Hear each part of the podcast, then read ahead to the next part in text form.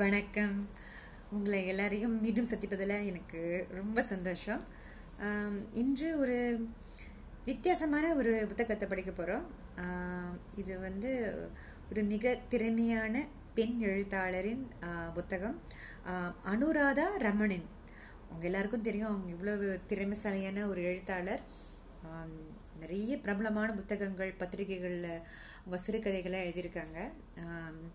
இன்றிலிருந்து நம்ம அவங்களோட சிறுகதை ர- அனுராதா ரமணனின் சிறுகதைகள் தொகுப்பு மூன்று படிக்க போகிறோம் இதில் அவங்க எழுதிய நிறைய நிறைய சிறுகதை தொகுப்புகள் இருக்குது அது வந்து நிறைய மேகசின்ஸில் பத்திரிகைகளில் வந்திருக்கு.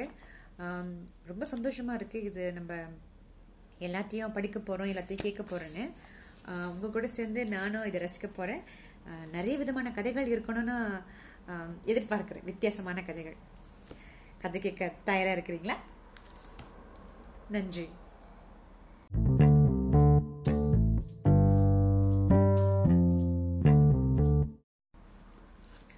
முதல் சிறக்கதை தொகுப்பு மூன்றிலிருந்து வசுமதி தனியாக இருக்கிறாள். யாரடியது வெள்ளிக்கிழமையும் மதுமா வாசல் பக்கம் கொடி கட்டி ஜமக்காலத்தை உளுர்த்தி இருக்கிறது? வீட்டு சொந்தக்காரி காந்திமதியின் குரல் எட்டுக்கள் விட்டெறிகிறது வசுமதி தனது போர்ஷன் ஜன்னல் வழியே எட்டி பார்க்கிறாள். ஜமக்காலத்தை உளுர்த்தியது பின் போர்ஷன் நாராயணியாகத்தான் இருக்கணும். அவள்தான் இன்றைக்கு தலைக்கு குளிக்க வேண்டும் என்று சொல்லிக் கொண்டிருந்தாள். கொஞ்சம் ஆச்சாரமான குடும்பம்.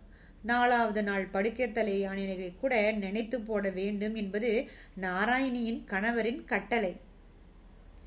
இருப்பதோ சத்துருமாய் வாசல் பக்கம் சின்னதாய் ஒரு திறந்த வேலிதான். குடுத்தனக்காரர்களின் குழந்தைகள் விளையாடுவதிலிருந்து துணிகளை காய போட்டு எடுப்பது வரையில் இங்கேதான். காந்திமதியிடம் வசுவு வாங்கி கொண்டிருக்கும் நாராயணி தான் வசுமதிக்கு இந்த போர்ச்சினை பிடித்து கொடுத்தவள்.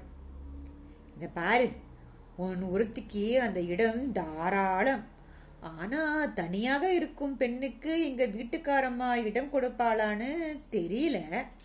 எதுக்கும் அழிச்சிட்டு போறேன். அப்புறம் உன் அதிர்ஷ்டம் என்றாள் நாராயணி.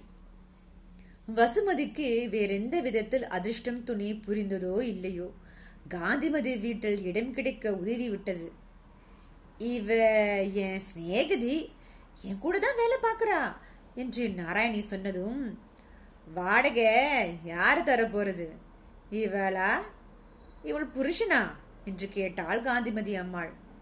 இந்த கேள்வியை வசுமதியின் கழுத்தின் இறுக்கி பிடித்தாற் போல பதில் சொல்லும்போது தன் குரலையே அவளுக்கு அடையாளம் தெரியவில்லை. என் வீட்டுக்காரரு இங்க இல்லைங்க. அபுதாபியில இருக்கிறாரு.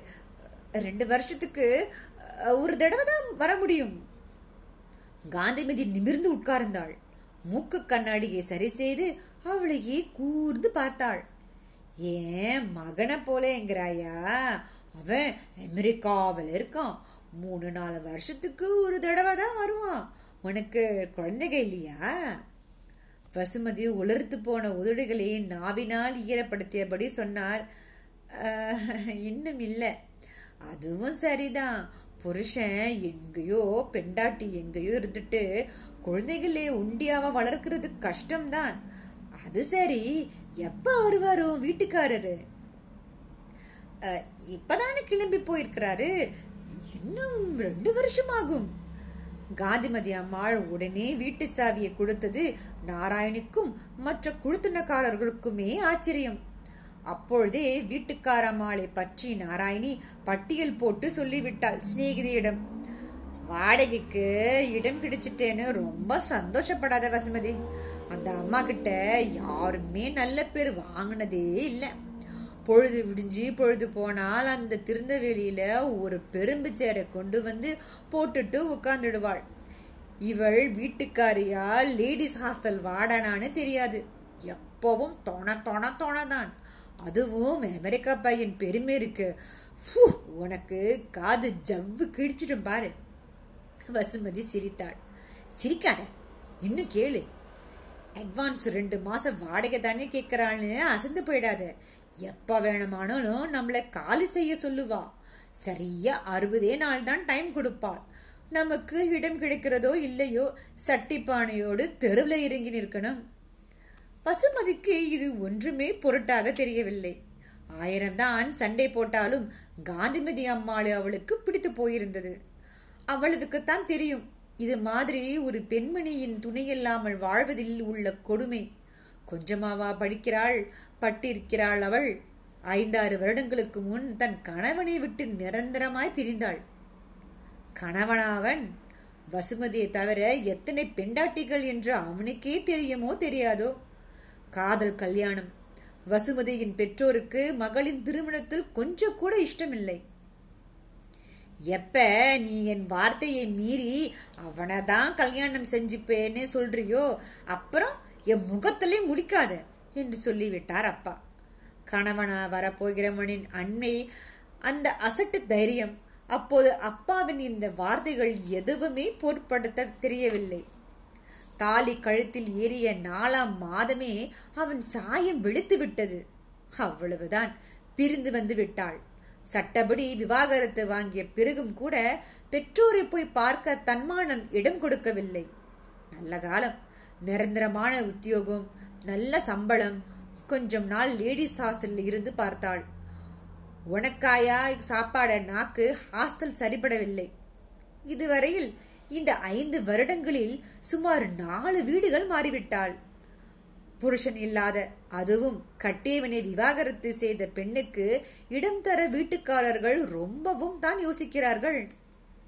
அதுவும் சிவப்பாய் அழகாய் முல்லைக்கொடி போல உடல்வாகு கொண்ட வசுமதியை கண்டால் ஒவ்வொரு வீட்டு சொந்தக்காரியும் தன்னுடைய முதலுக்கே மோசம் வந்துவிடக் கூடாதே என்று பதறிதான் போகிறார்கள். அதுவும் இந்த ஆண்கள். ச்சே துணையில்லாத பொம்மநாட்டின்னா உடனே மடி மேல கைய போறானுங்க ராஸ்கல்ஸ் போக போக தெரிந்தது எந்த வீட்டிலும் தனியான பெண்ணுக்கு அவளது தனிமையே பகை என்பது. இதையெல்லாம் பார்க்கையில் காந்திமதிக்கு கோவில் கட்டி கும்பிடலாம் தான். இதை நாராயணியிடம் சொன்னபோது அவள் சொன்னால் காலையில பார்த்தல்ல அவ கத்தினத. பின்ன நீ ஏன் ஜமக்கலத்தை வாசல்ல உலர்த்தின? உள்ள ஏது இடம்? அதுவும் ஜமக்காலம். மழைக்காலத்துல காயக்கூட சம சமாசாரமா? உனக்கு தெரியாது. காந்திமதி அம்மா வீட்டுக்கு வந்து நாங்க குடி வந்து மூணு வருஷமாக போயிடுது ஏற்கனவே தினமும் நூறு தரம் என் மகன் குடும்பத்தோடு வர போறான்னு சொல்லிக்கிட்டே இருக்கா. அவன் வருது தீர்மானம் ஆயிடுச்சுன்னா நம்ம எல்லாரையும் போக சொல்லிடுவாள். அப்புறம் ஒரு மாசத்துக்கு முழு வீட்டையும் சுண்ணாம்பு அடிச்சு அவளே வச்சுப்பா. அவன் அமெரிக்கா போனதும் அப்புறம் புதுசா கொடுத்துட வைப்பாள். தலையில் கல்லை தூக்கி போடார் போல் இருக்கிறது பசுமதிக்கு.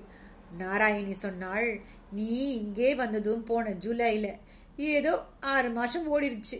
நாங்க வந்து வர போற ஜூலையோட மூணு வருஷமே முடிய போகுது. சாதாரணமா மூணு வருஷம் தர்றதே பெரிய விஷயம்.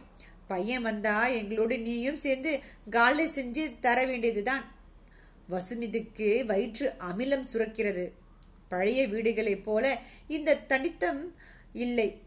பிளாட்டாகவும் இல்லை. ஒரு ஸ்டோர் மொத்தம் ஆறு குடித்தனம் வசுமதியின் இருப்பிடம் காந்திமதியின் போர்ஷனுக்கு அடுத்தாற்போல் ஆபீஸ்லேருந்து வீடு திரும்பும் போது நடுமுற்றத்தில் காவல் தெய்வம் போல உட்கார்ந்திருப்பாள் காந்திமதி அம்மாள். என்றாவது ஒரு நாள் வேலைப்பழுவினால் தாமதமாக வீடு திரும்பினால் நிறுத்தி வைத்து அதட்டும் குரலில் கேட்பாள். என்ன? நீ இத்தனை நேரம் கழிச்சு வர? ஆபீஸ்ல ஆடிட்டிங் சமயம். ஒருத்தரையும் போகக்கூடாதுன்னு. சரி சரி. காப்பி கீப்பி குடிச்சா இல்லையா? நல்ல பொண்ணு. இத்தனையும் நாற்காலிகள் உட்கார்ந்தபடிதான் என்றாலும் வசுமதிக்கு அவளை போர்வையால் போர்த்தி தன்னுடன் அழைத்து போவது போன்ற பாதுகாப்பு உணர்வு ஏற்படும். இப்பொழுதெல்லாம் காந்திமதியை எதிர்க்கெடுத்தாலும் வசுமதியை தான் அழைக்கிறாள். அன்று தமா வசுமதி ஆபீஸுக்கு போறப்ப இந்த கவரை ஸ்டாம்பை ஒட்டி தபால சேர்த்துறேன். முதல்ல கவரை எடை போட்டுக்குங்க. பணம் வாங்கிக்காம போறியே. நிச்சயமா பத்து பதினெட்டு ரூபாய் ஆகும். இந்தா வர்றப்ப பத்து ஃபாரின் இன்லெட் கவர் வாங்கிட்டு வா. என் பிள்ளை எனக்கு அனுப்புகிற பணமெல்லாம் அவனுக்கு கடுதாசி போடவே சரியாக போயிடும் போல இருக்கு. வசுமதி பணத்தை பெற்றுக்கொள்கிறாள். பக்கத்து போர்ஷன் வாசலில் பழக்கப்பட்ட ஒரு பெண் குரல் கேட்டது. சட்டென திரும்பி பார்க்கிறாள் வசுமதி. வசுமதி முன்பு குடியிருந்த வீட்டின் சொந்தக்காரி. ஐயோ இவள் எங்கிருந்து வந்தாள்? அவள் கணவன் வசுமதியே ஒரு மாதிரியாக பார்க்கவே அட்வான்ஸ் பணத்தை வசுமதியின் கையில் வெத்துமின்றி தன் வீடு குடும்ப பெண்களுக்குத்தான் என்று சொல்லி துரத்திவிட்டாள். வசுமதி திருநீருக்கு தேல் கொட்டினார் போல் ஒரு கணம் திகைத்து நிற்கிறாள். மெல்ல நழுவ முயன்றபோது வசுமதி அந்த அம்மாள் பார்த்துவிட்டாள். பிறகு காந்திமதி அம்மாளிடம் அவள் நெருங்கி பேசி கொண்டிருப்பதை கவனித்து வசுமதி கால்கள் பின்ன சிட்டாக பறக்கிறாள். வழியெங்கும் நாராயணியிடம் புலம்பி தீர்த்து விட்டாள் என்ன விதிப்பாரு? காந்திமதி அம்மா இதுவரை என்னை வீட்டை காலி செய்ய சொல்லல. ஆனால் என் துரதிருஷ்டம் காந்தி அம்மாளிடம் அந்த பொம்பளை கண்டிப்பா என்னை பத்தி இல்லாததையும் பொல்லாததையும் சொல்லியிருப்பா. என் புருஷன் அபுதாபில் இல்லைங்கிறது மட்டும் இல்ல நான் டைவர்ஸ் ஆனவள் என்றதையும் சொல்லியிருப்பாள்.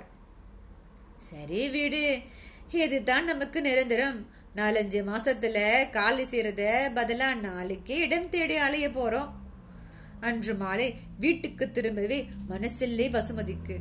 ஆனால் இருபதே வயசு பெண் நடுத்தெருவில் எத்தனை நேரம்தான் இருக்க முடியும்?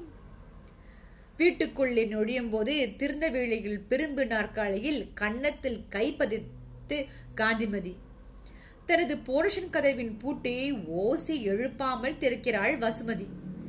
காந்திமதி தனது சிம்மாசனத்தில் பதித்தார் போல் அமர்ந்திருக்கும் காந்திமதி தனது கனத்த சரீரத்தை தூக்க மாட்டாமல் தூக்கி கொண்டு வசுமதியின் பின்னாலேயே வருகிறாள். வசுமதியின் நெஞ்சு அதிருகிறது. அப்பொழுதுதான் காலையில் காந்திமதி கொடுத்த கடிதத்தை தான் இன்னமும் தபாலில் சேர்க்காதது நினைவுக்கு வருகிறது. காலையில் ஏற்பட்ட அதிர்ச்சிக்கு பின் அவள் இன்னும் சாப்பிடவே இல்லையே. மன்னிக்கணும் அம்மா. இன்னைக்கு உங்க தபால போஸ்டில் சேர்க்க மறந்துட்டேன். நாளைக்கு கண்டிப்பா. காந்திமதி எதுவுமே நடக்காதது போல் முகத்தை வைத்துக்கொண்டு அவள் எதிரே அமர்கிறாள். எங்க? நான் கொடுத்த லெட்டரு இதோ. வசுமதி தன் கைப்பையில் இருந்த தபால் உரையை எடுத்து நீட்ட அதை வாங்கியவள் ஒரு கணம் அந்த உரையே உற்று பார்த்துவிட்டு தோள்பட்டையை குளிக்கபடி சிரிக்கிறாள். இதை பிரிச்சு படிச்சு பாரு வசுமதி.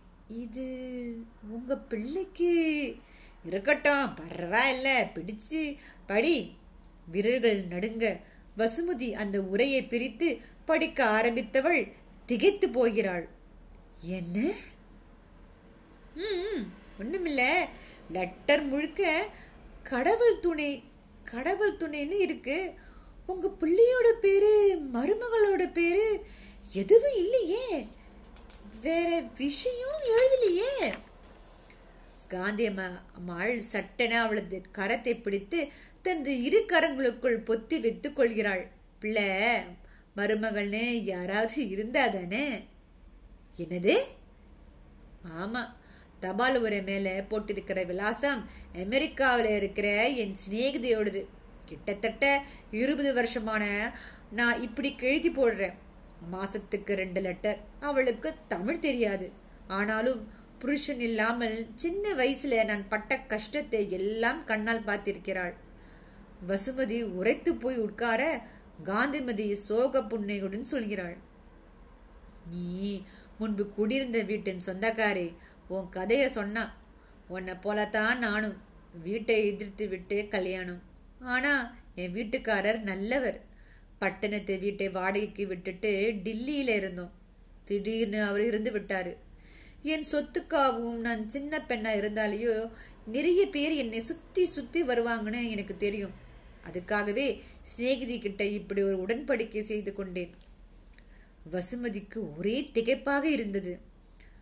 அப்ப ஏன் மூணு வருஷத்துக்கு ஒரு தடவை?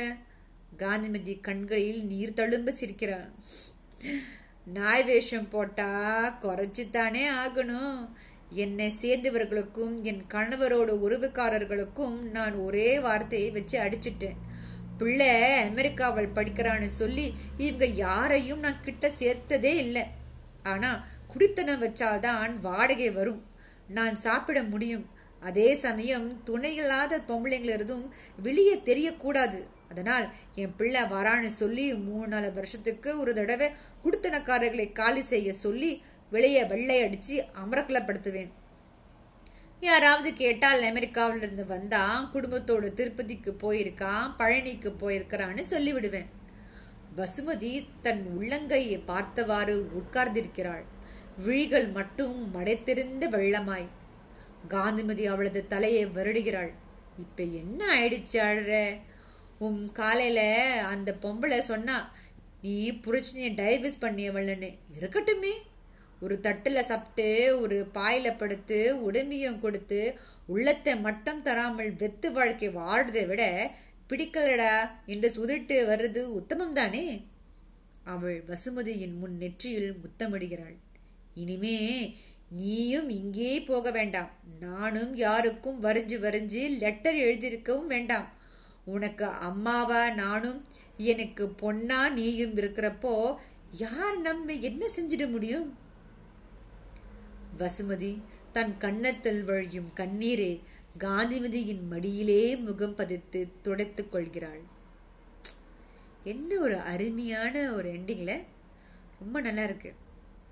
இந்த சிறுகதை குமுதத்தில் ஆயிரத்தி தொள்ளாயிரத்தி தொண்ணூற்றி ரெண்டு அதாவது நைன்டீன் நைன்டி டூவில் வெளியிட்ட வெளியேற்றப்பட்டது.